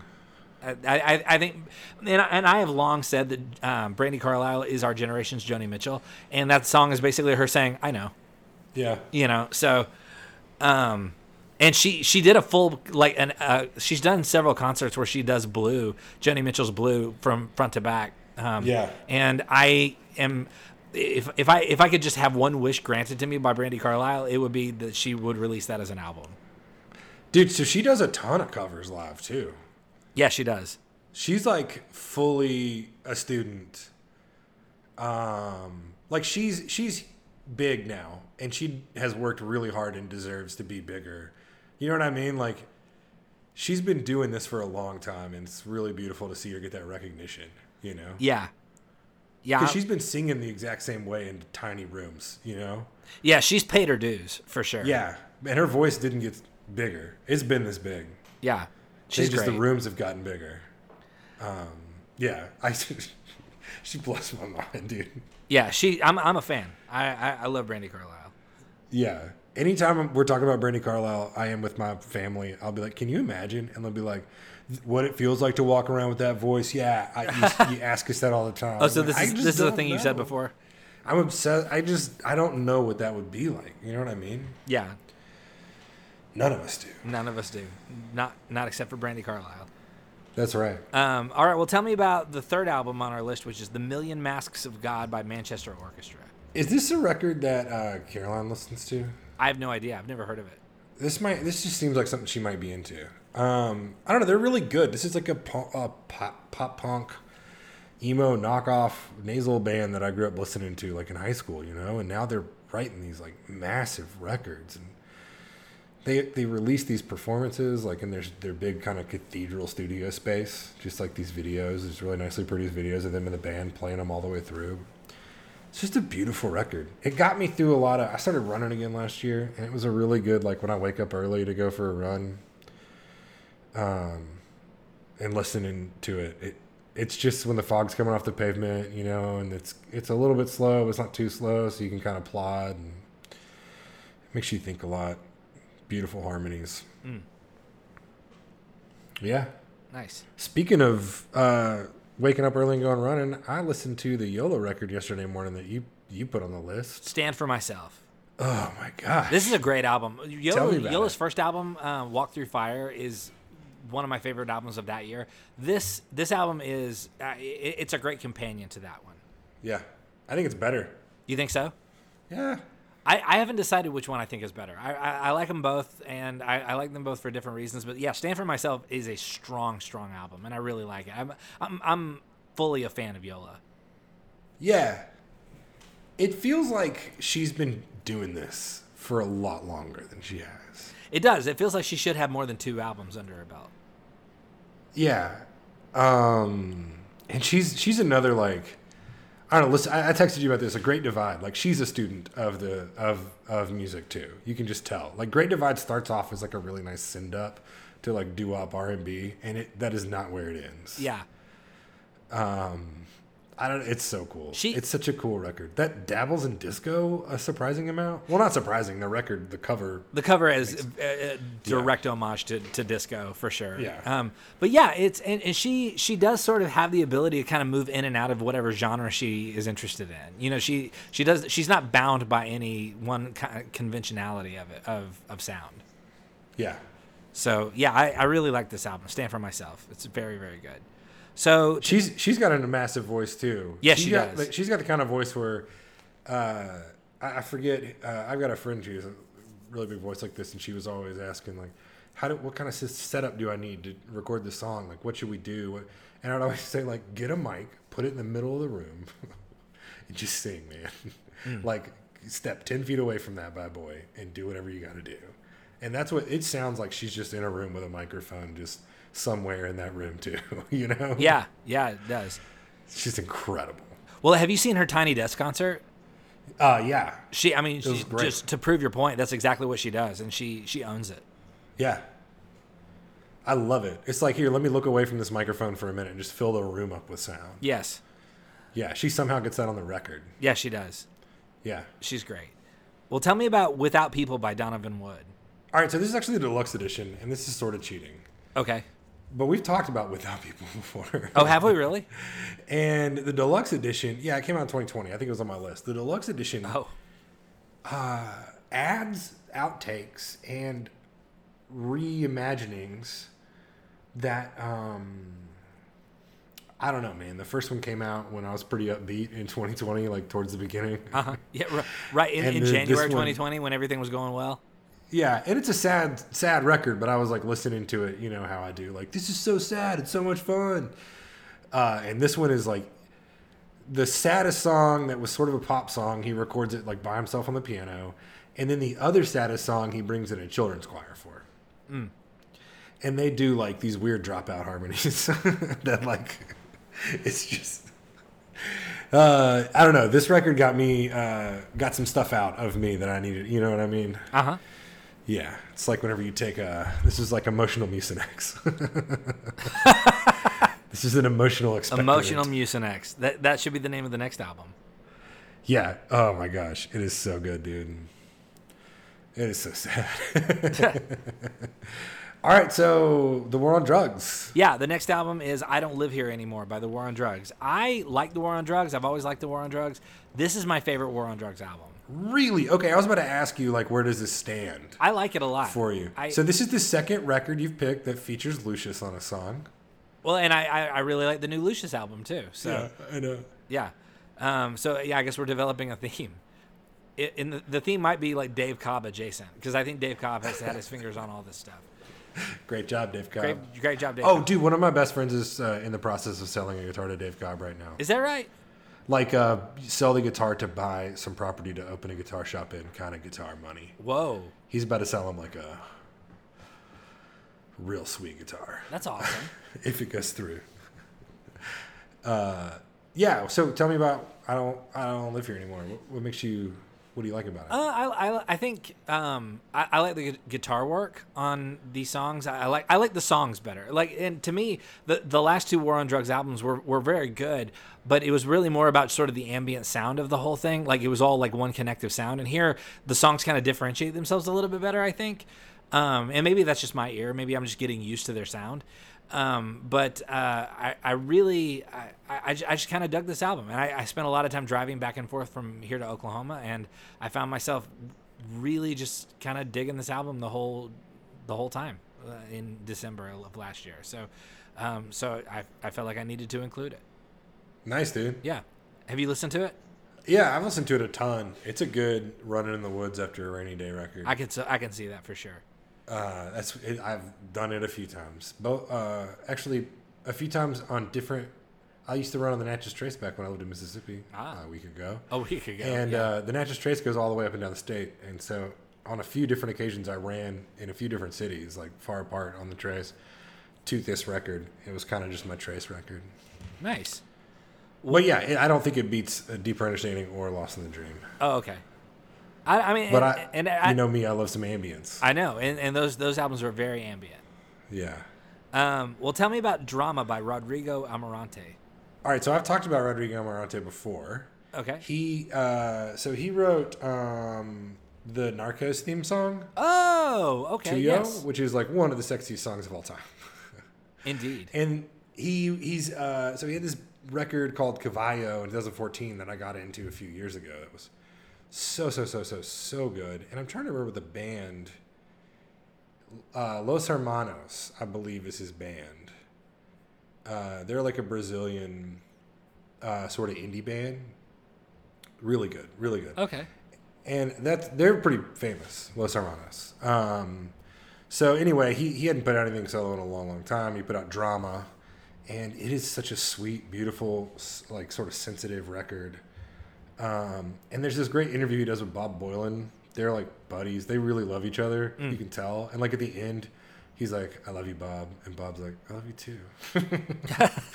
uh, but it's just so good. You know, I think it's a little bit in Spanish, mostly in Portuguese. Uh, Cavalo has some French on it too. I don't remember if Drama does. And it's just like, you know, there's some English. It's just, it's beautiful. It's so beautiful. He's such, he is such like a distinct sort of like Willie Nelson meets bossa nova chords. You know how Willie Nelson just like plays all over the beat, but not on the beat? Uh huh. Uh, he does that on like an old rickety nylon string guitar with like a really cool vintage pickup in it. So Oh, cool. it's it's definitely like a sort of a, a ambient experience, if you not ambient, but a um, auditory experience, if you will. Very It's a whole cool. thing. Get some speakers with some range on them, or some cans. nice. yeah. All right, give me Pressure Machine, man. All right, What you got? So the the next album on our list is Pressure Machine by the Killers. And 10 years ago, if you had told me that we'd be doing a podcast Yeah. and I'd be naming my top 5 albums of the year and a Killers album would be on there, I would have called you a liar. I would have I would I would have accused you of not knowing me at all. Um, I am not uh, just as a rule, I'm not really a fan of the Killers. I don't. I've I've not enjoyed them as a as a band in many ways um, since their beginning, since Mr. Brightside. Um, but I got to tell you, man, Pressure Machine is a good record, and it is. Uh, on, on a Bruce Springsteen podcast, uh, the the thing I can compare it to the most is Nebraska. It, it is it is their Nebraska, and um, it's Yeah, I was thinking that. I was like, the Killers, huh? And I hadn't listened to it. And then I put it on and I was like, oh, the Hold Steady. I know why. I see why Rob put this on here. Yeah, they they've been they they've been leaning hard into their Bruce Springsteen influence for a couple of albums now, and this one they they were basically like, what if we got to make our own Nebraska? Yeah. And uh, yeah, the Hold Steady is a, another good comparison probably. Um, so They sort of even lay that out in the record itself. yeah, they're not yeah they're not shy about their influences at all. Like every other track is some like person in a small town telling like their story and then it's a song about it. Yeah. Well, and apparently they made the whole album, and then they went and did those interviews and, and, and cut the interviews together and put them like spliced them into the album after after the effect. Um, but it's a it's it's a solid solid album. It's it's worth listening to. I, I kind of get tired of the interviews just because I just, I'm I'm into the music and then it kind of pulls Right. me out of it. But sure. at the same time, I, I appreciate what they're trying to do, and I appreciate that they're not just sort of making the same albums that they were making in the early 2000s, you know, and that they're not just writing these like poppy singles. That they're they're they're doing they're they're trying something, and even if the, what they're trying to do is be more like their influences. I, I happen to like the influences that they're cribbing off of. Yeah. So you know what what am I going to complain about? So um so anyway that Did that's why listen to, what Oh, go ahead. no I was I was going to say that's why I included Pressure Machine on the list. Did you ever listen to Conor Oberst's punk band Desaparecidos? No. They had a couple records that, about like the Midwest that were. Um, they had little interviews spliced in there that were kind of like that. and It was nice. Oh, interesting. No, I never listened to it. I think Conor Oberst is going through something though. There's been some uh, concert footage Oh no. uh, lately. Yeah, I had a buddy who saw him at the Ryman, and he was he's very very drunk. Oh no. You don't like to hear But that. uh, no, I hope he gets uh, hope he gets some help because he's a he's he's a great songwriter. Well- and because he's a human being, and first and foremost, Right, obviously. of course. Um, all right. Well, then the next album that you have on your list is Backslider by David Ramirez. Yeah, David Ramirez is uh, I don't know what he is, man. He writes sort of country music, sort of like singer songwriter, sort of pop music. Uh huh. Um, he's so so so so good. Yeah, he's a good songwriter. Uh, lie, uh, lied to you, or whatever that song is. Harder to lie. That's one of the best songs I have ever heard. And then like after I got married, and had been married for like five years, I listened to it again, and I was like, oh. Um. Anyway, Backslider is just him playing hymns is the saddest way possible that he can. Just like seven tracks. And it came out in 2021, and you know, about midway through, kind of around the same time as that Preacher's Kid album did. Okay. Yeah, and it just had me like, I don't know. They both had me re- really rethinking a lot and writing new rules. You know, Yeah. Uh, and honestly, like a whole album called "Sad Hymns and Personal Shortcomings" that is fully inspired by those two records. uh, but anyway, yeah, it's such a good, such a good record. Like if you want to listen to hymns, but not like, not not in like a necessarily a joyful way, which is a weird thing to say. but No, like yeah. in a struggle, like in a struggle way. Like if you want to lament some, um, if you want to like do a little Jacob wrestling, go for it. David Ramirez backslider, It's your guy. which is a great title for a Southern hymn record, yeah, totally. because that's what they call people like me church. They call us backsliders, Well, me too. backsliders and back row Baptists. Yeah. That's a good pick, man. yeah, dude, it's super good. If if you haven't listened to it, check it out. Definitely. Well, the next, the the final album on our list is "The Moon and Stars" by Valerie June, and I wish I could remember. I it's been a little while since I've listened to this record. I just I, I was reviewing my list, and th- this was number five on my list uh, uh, from last year, and I remember it's it's got some it's got, it's got some good songs. It's got it's it's intercut with some like shorter tracks, and it's it's a little bit of a concept concept album in in how it's structured. Um, Valerie June is um, it, she she's uh, I, I I think she's a she's a good artist. She's a good songwriter. Um, I, I enjoy her sound, and I, I, w- I wish I could say more. I, if I was a better music critic, I, I I could say more articulate things about why I like this album. I just do. She's uh she's like I would use the word stunning to describe her, like in sort of every aspect, like in the way her voice sounds, uh, the way she uses it, the way she writes her songs, the way she sort of looks in front of a microphone, the way she plays her guitar. You know what I mean? It's Yeah. all sort of like it's yeah. You, you, you kind of like take a breath. Uh, she's she's powerful. Yeah, I enjoy her sound a lot yeah. for sure. Yeah, her first couple records were really good, and I just quit keeping up with them. I'll have to go back. Yeah, Moon and the Stars is, is worth your time for sure. All right. Um, all right, so that is the end of our current list. Did, did, you- did you want to toss out your, your book choices just real quick? Yeah, so I read uh, a couple books that made me uh, that I didn't read a ton of books last year, but there's this book called The Anthropocene Reviewed by John Green. I was never a John Green guy. Like I haven't read the the sort of Fault in Our Stars those books, but this is a series of essays just about things from the Anthropocene age, which is the age in which humans influence the world around them, right? And so it's essays. It'll be an essay about. Um, well, the first essay is about ranking, right? Five star rankings, and then he gives it a five star rank, rating. and then it, it's another essay. Then it's like an essay about Piggly Wiggly and the history of the owner of Piggly Wiggly. Super interesting essay. And then he gives that a five star rating. You know, and then he does like an essay about the sunsets and he does this whole thing and he's like i'm not going to sit here and try and do this like whole like four and a half stars thing anymore. Like sunsets are incredible five stars. And like diet dr pepper. Anyway it's really it's a really sweet he's a very um, thoughtful person and he thinks about things interestingly. Um, but then the one i keep talking about is the ministry for the future by Kim Stanley Robinson. It imagines a uh, climate future the way it was described to me is that like it's really dark but it's also given me a lot of hope the person who recommended it just because of the actions that people begin to take um, and that is exactly how i feel about it um, it somehow made a lot of my climate anxiety more real to me, but also gave me more hope about the future of what we can do. Not necessarily good. It's not like all white hat. but I was even, and this is a terrible thing, and I've been trying to figure out the right combination of words. There's a moment in the book where you experience an amount of relief when some targeted eco terrorism takes place. Okay. And then there's a moment, there might be a moment after you read the book later in the year or month when something happens and you got to think, like, well, maybe there will be eco terrorists one day.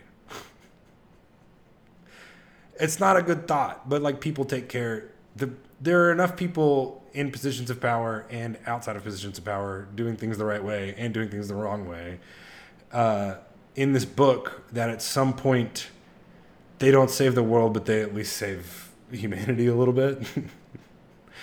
and it's really beautiful. But the premise is that it starts off that they um, create a, ministry, a UN ministry that can sue on behalf of and create policy on behalf of future generations. Interesting. Yeah. Um, yeah.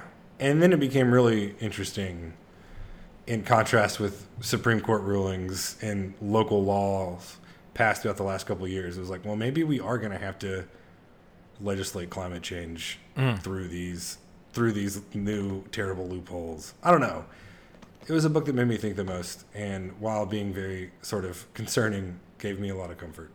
Wow. Cool. Yeah, it's a really effed up recommendation. That's all right. yeah, All right, man. Well, I think that's that's all the time we have for our 2021 All Media Overload episode. yeah. Stay tuned to the feed. Yeah, stay stay with us, and uh, we'll we'll join you again soon, and uh, we'll talk some Jason Isbell, we'll talk some Bruce Springsteen, um, we'll um, Talk about all kinds of uh, stuff. yeah, exactly. We'll we'll continue to we'll we'll we'll do another All Media Overload in about six months probably. We'll we'll try and keep up with uh, the world around us and and do one at the end of 2022. Yeah, and uh, holler at us on whatever platform, and let us know like what we should do. Let us know. Is there anybody what- really alive out there? Yeah, can anybody hear me out there? Yeah, let us know what you want to hear. Yeah. and uh, let us know if last time we did something terrible. We'll fix it. We'll do our best. We'll get our basic facts. We'll we'll be back to getting 60% of our basic facts correct. That's correct. Um, and uh, yeah, thanks so much for sticking with us. And if, you're listening to this right now, that means you found us in your feed and you listened to this. On, I mean, at this point, you've definitely been listening on purpose. So thanks so much for doing that. Should we? What's a word we should? shit ass. Nice callback. you should tweet shit ass at us. Uh, no, don't do that. Um, let's see. Uh, I don't know. What do you think? Christmas in July? Christmas in July. Holler at us and say Christmas in July if you got all the way to the end. Definitely. That would be great. Yeah. That's the code word. That's the code word. That's how. That's how we know you're you're one of us. Some somebody's gonna somebody's gonna tweet shit ass at us. I hope so. It's definitely gonna happen now. Yeah. Oh man. Okay. So anyway, thanks everybody for listening. Thank you JB for for getting back together, getting the band back together. Yeah, dude. I'm always into getting the band back together. Well, good. Let's let's, keep it up then. So yes, uh, be, be patient with us as, as we try and settle our uh, um, respective moves. Um, I, I have no idea when I'm gonna be in the new house with internet, so who knows how long it's gonna be until I can actually do this again. Um, so we'll we will we'll get back to it as soon as we possibly can. My guess is either late August or early September will be um, when we'll be able to get back to you on the regular. But until then, I'm Rob and that's JB, and we just got done doing Christmas in July. Just a couple cool rockin' daddies talking about the pop culture throwdown. That's right. That's right. So uh, from our hometown to yours, we'll see you later.